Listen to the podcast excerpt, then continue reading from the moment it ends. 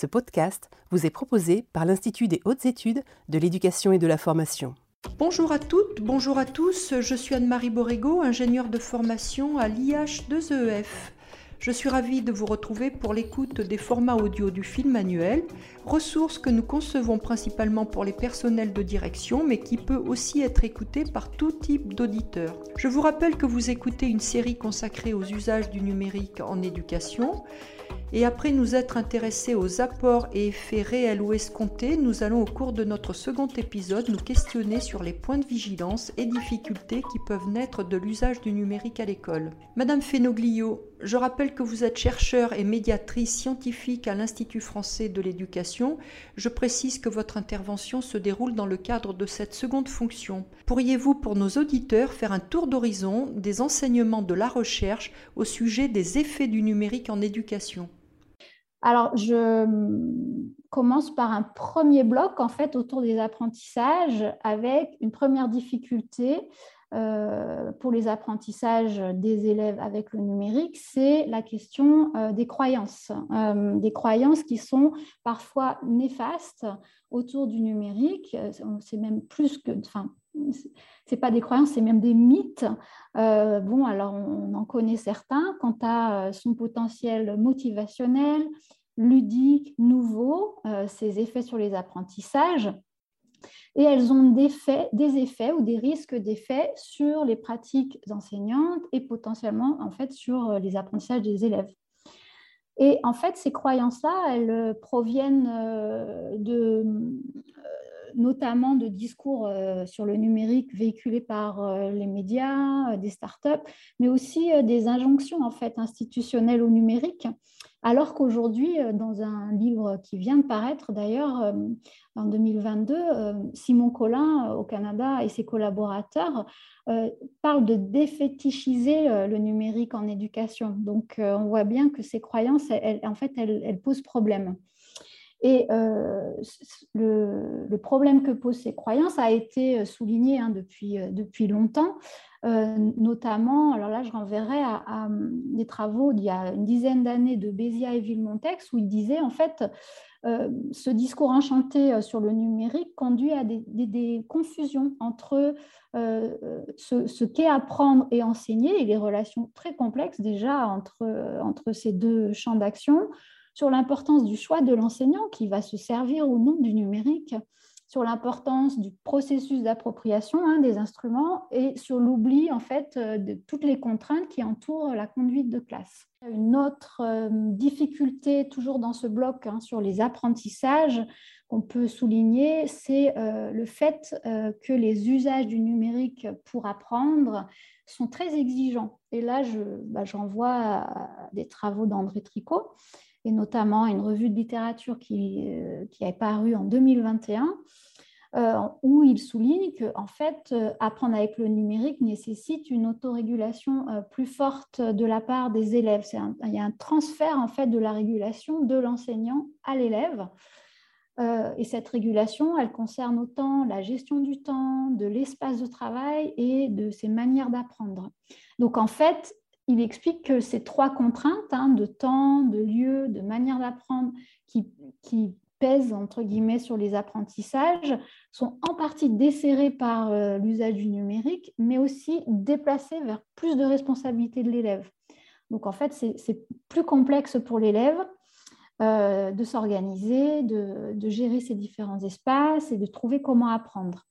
Donc ce sont en fait de nouvelles exigences, mais elles pèsent à la fois sur les élèves, et sur les enseignants qui doivent concevoir des ressources euh, de manière précise et, faire très attention à ce que font les élèves avec ces, ressources numériques et la manière dont ils s'en emparent.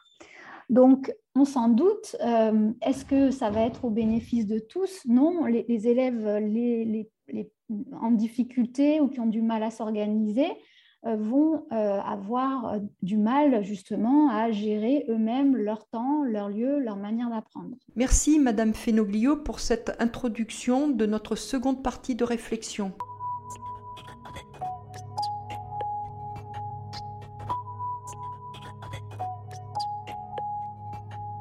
Je vais maintenant me tourner vers M. Ferron pour lui demander dans quelle mesure le numérique est un révélateur de nouvelles inégalités qui viennent compléter les inégalités sociales que nous connaissions déjà. Monsieur Ferron, en quoi est-il exact d'affirmer que les usages du numérique font naître des difficultés nouvelles? Sur la question des difficultés nouvelles, alors moi j'en vois plusieurs. La, première, et, pour le collège, je pense que c'est particulièrement euh, crucial. Je crois que le numérique accentue euh, fortement le décalage entre les aspirations des jeunes et ce que propose l'école aujourd'hui. Euh, les apprentissages scolaires demandent des efforts sur un ton long, une forme de, renoncement au plaisir immédiat. Et à l'inverse, le numérique loisir apporte excitation et satisfaction immédiate. Euh, ce qui crée un décalage important. Hein. Il suffit d'observer euh, certains collégiens totalement passifs à l'école, euh, et dès qu'ils jouent aux jeux vidéo, ils se transforment littéralement, et, jeux qui pourtant parfois demandent des apprentissages complexes. il y a aussi un risque de malentendu important. les enseignants prêtent souvent aux jeunes des compétences qu'ils n'ont pas réellement au niveau du numérique. Hein, et la recherche euh, montre que les usages varient fortement et que beaucoup d'élèves, euh, que pour beaucoup d'élèves, le spectre d'utilisation est très limité, avec un faible degré de conceptualisation et un degré d'autonomie relatif. Et de fait, les, enseignants pensent trop souvent que les élèves peuvent travailler seuls avec le numérique. Or, nous montrons, nous, dans nos travaux, que l'usage du numérique scolaire demande au contraire un étayage beaucoup plus important de la part des enseignants. Et en particulier, dans l'utilisation des, supports numériques. En effet, euh, le numérique met en avant euh, euh, fortement l'écrit et, cela demande des compétences de lecteur beaucoup plus complexes. Hein, le lecteur doit savoir évaluer les besoins d'information, sélectionner des documents pertinents, les évaluer, tout cela avec des supports discontinus du fait de l'hypertexte et très hétérogènes du point de vue sémantique et énonciatif. Il s'agit, euh, l'élève doit faire euh, de l'homogène avec de l'hétérogène et du continu avec du discontinu. Et c'est une tâche particulièrement euh, difficile pour les, lecteurs fragiles. Alors, ceux qui s'intéressent à ces questions hein, peuvent se référer aux travaux de Jean-François Rouet ou d'André Tricot sur la question de recherche d'information et à nos propres travaux, je pense à Jacques Crinon et à Patricia Richard Principali, que nous avons menés sur les caractéristiques des supports numérique et, de ses effets sur les apprentissages des élèves. Et ces différents éléments ont pour conséquence que le numérique euh, risque d'accroître très fortement les inégalités d'apprentissage, sans une attention particulière portée par, euh, par les enseignants. il, y a, il, y a, cette forme d'illusion hein, de, la part d'un certain nombre d'enseignants qui pensent que le fait que les élèves soient très familiers avec certains outils numériques, le fait que les savoirs euh, l'information est totalement accessible sur Internet, euh, ils, pensent que euh, les élèves peuvent construire des savoirs, en tout cas rechercher de l'information de manière autonome. Mais en fait, là où les inégalités jouent très fortement, c'est que si les parents ne sont pas derrière, si un adulte n'est pas derrière pour aider les élèves à identifier l'information et surtout l'utiliser, eh bien, les élèves se trouvent, euh, se trouvent en échec, en, particulier ceux euh, qui n'ont pas euh, la culture scolaire. Donc là, on est, nous, on parlait de, de, support composite déjà avec les manuels actuels, hein, qui, exigent de la part de, l'élève de, construire, de, construire sa, sa, propre compréhension avec des éléments sémantiques très différents. Mais là, avec Internet, en fait, tout est tout est amplifié. Hein. Euh, moi, j'appelle ça des supports euh, hyper composites, euh, c'est-à-dire que là, il faut, il faut construire des connaissances à partir d'éléments extrêmement multiples qu'il faut aller chercher dans différents endroits. Donc, la, complexité est beaucoup plus grande. Mmh. il est extrêmement difficile de, de garder en tête la question qu'on se pose, de ne pas, de pas euh, se disperser. Et, donc ça, ça demande des compétences de, de, lecteur extrêmement développées. Merci, Monsieur Ferron.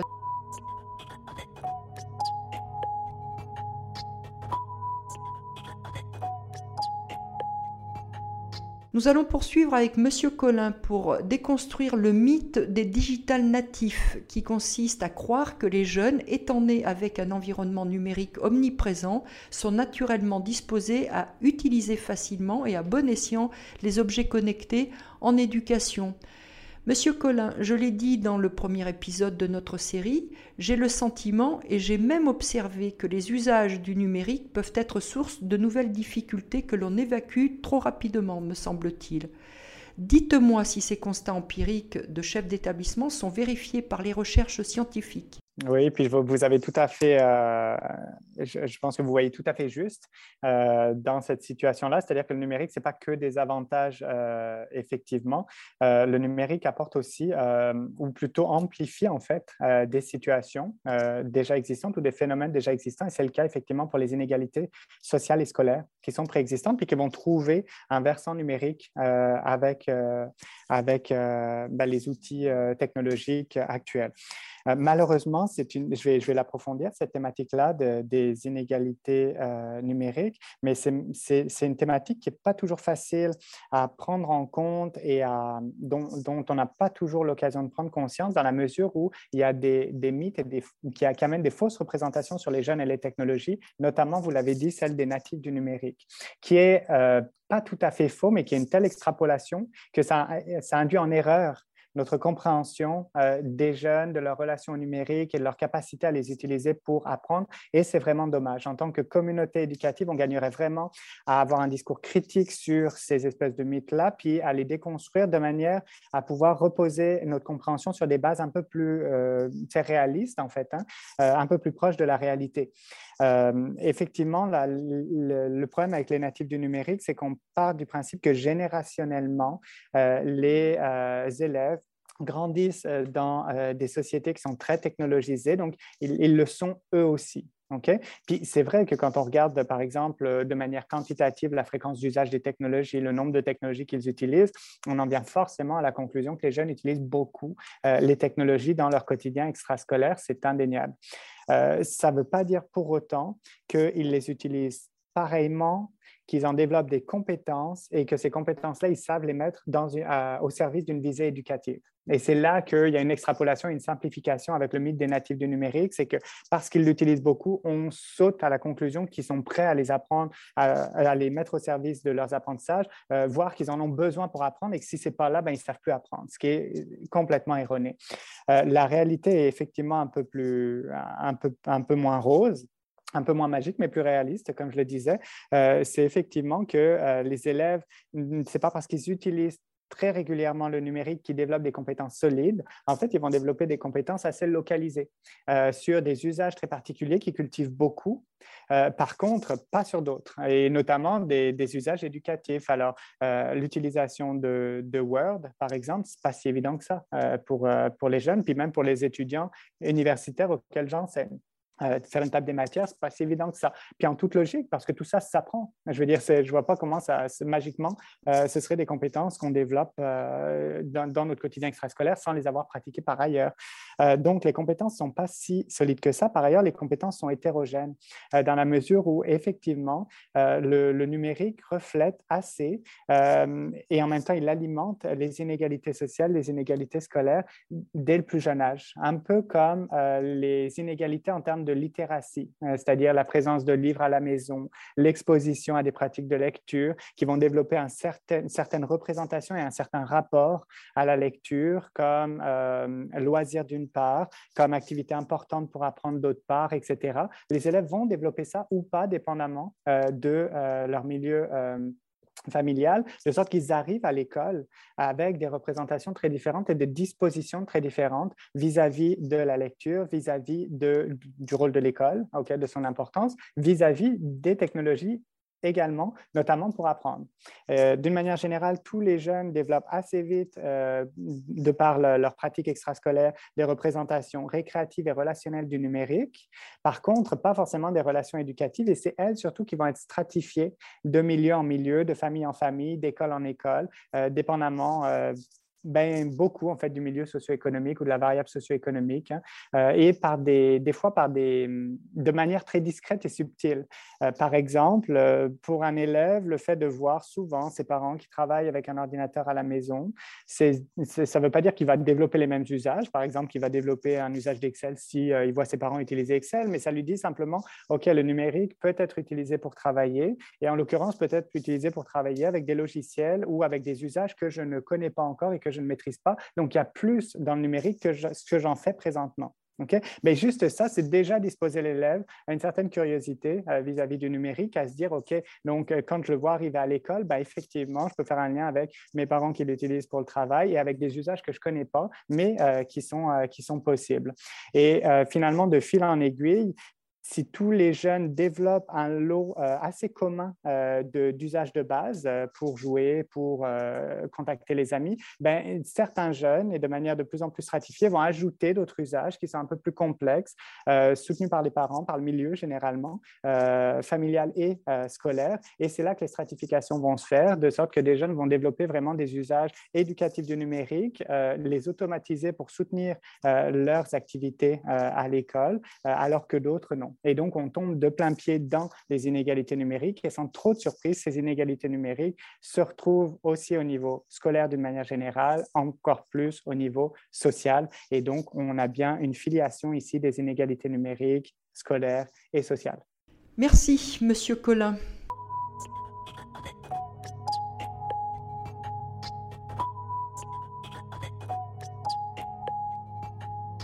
Nous allons terminer cet épisode en nous tournant de nouveau vers Monsieur Tricot pour nous intéresser aux usages d'Internet que chacun utilise pour faire de la recherche d'informations. Pour ma part, je compare assez facilement le web à une bibliothèque universelle, gratuite, immédiatement accessible.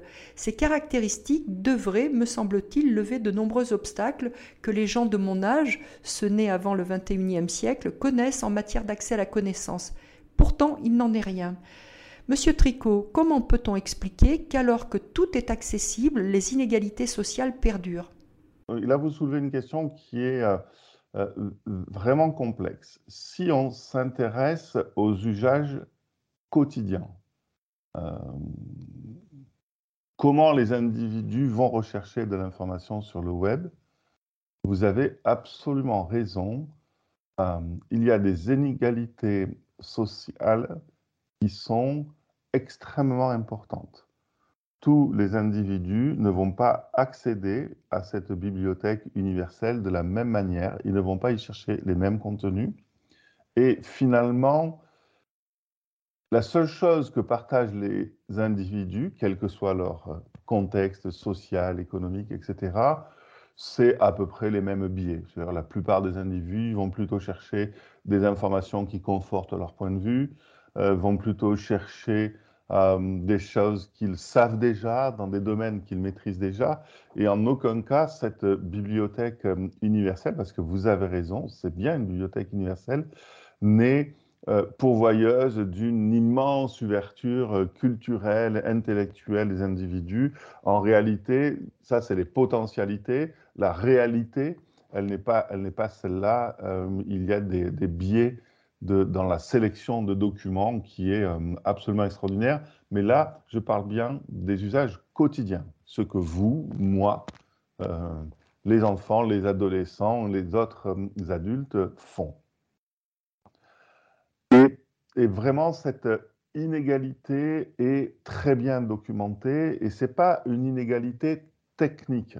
L'inégalité technique existe, mais elle est très secondaire par rapport à l'inégalité des contenus auxquels on accède, qui était exactement pareil que dans les études sur la télévision des années 70-80, où euh, on voyait très bien que selon le, contexte dans lequel on est, on ne va pas regarder les mêmes émissions, la même chaîne de télévision, etc., comme il y a des différences entre les individus dans, dans leur choix de lecture. Mais vous soulevez une autre question qui est... De mon point de vue, euh, absolument crucial, c'est quel rôle ont les enseignants dans les tâches de recherche d'information qu'ils prescrivent et dans l'accompagnement de ces tâches.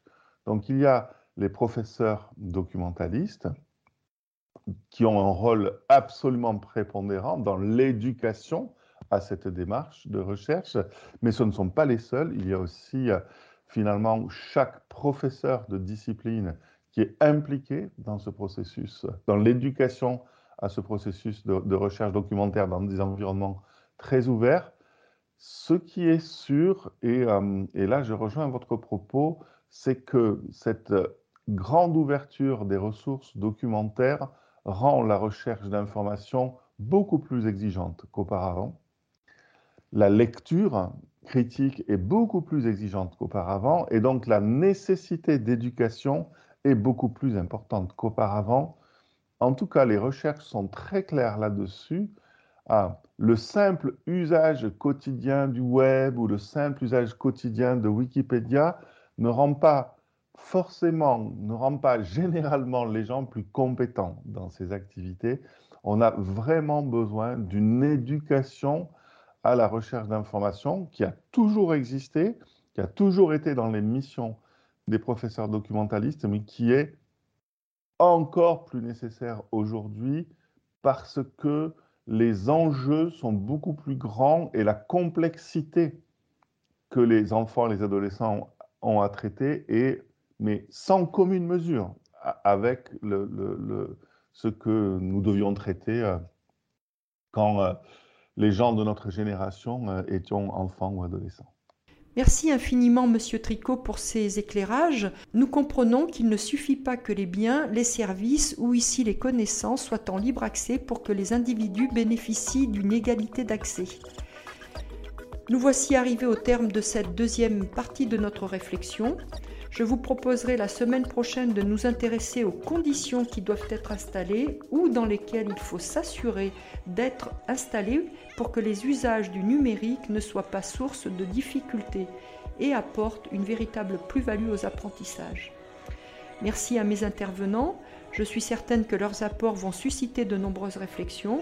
Je vous rappelle que l'ensemble de nos podcasts est accessible via les principales plateformes Apple Podcast, Spotify, Google Podcast ou encore directement sur notre site internet www.ih2ef.gouv.fr, site sur lequel vous retrouvez également l'ensemble des fiches du film manuel.